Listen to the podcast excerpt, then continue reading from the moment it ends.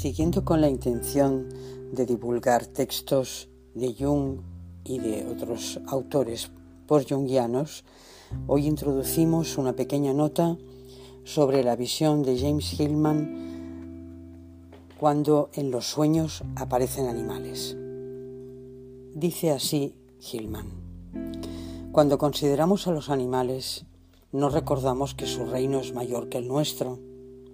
Pertenecemos y dependemos de él, por lo cual haremos solamente unos pocos comentarios respetuosos sobre sus imágenes, como uno de sus ciudadanos y con los cuales nosotros, animales humanos, hemos acabado bastante a malas. Generalmente las imágenes de animales son interpretadas en psicología profunda como representativas del animal, es decir, la parte instintiva, bestial, sexual de la naturaleza humana. Esta interpretación asume tanto la teoría evolutiva como el prejuicio cristiano.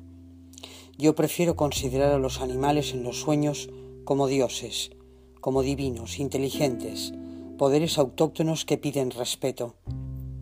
Los patrones inalterables que siguen los animales en la naturaleza son como las leyes de Dike Temis, que mantienen a los dioses dentro de unos límites. La ecología es como un politeísmo. Ambos tienen patrones de poderes autóctonos que se interpretan y se limitan entre sí, siendo cada poder un esplendor cualitativo, una presencia, que es un único ejemplo y un rasgo universal a la vez. Como los dioses, los animales necesitan unos a otros, y cada uno sigue una justicia divina dentro de los límites de su especie.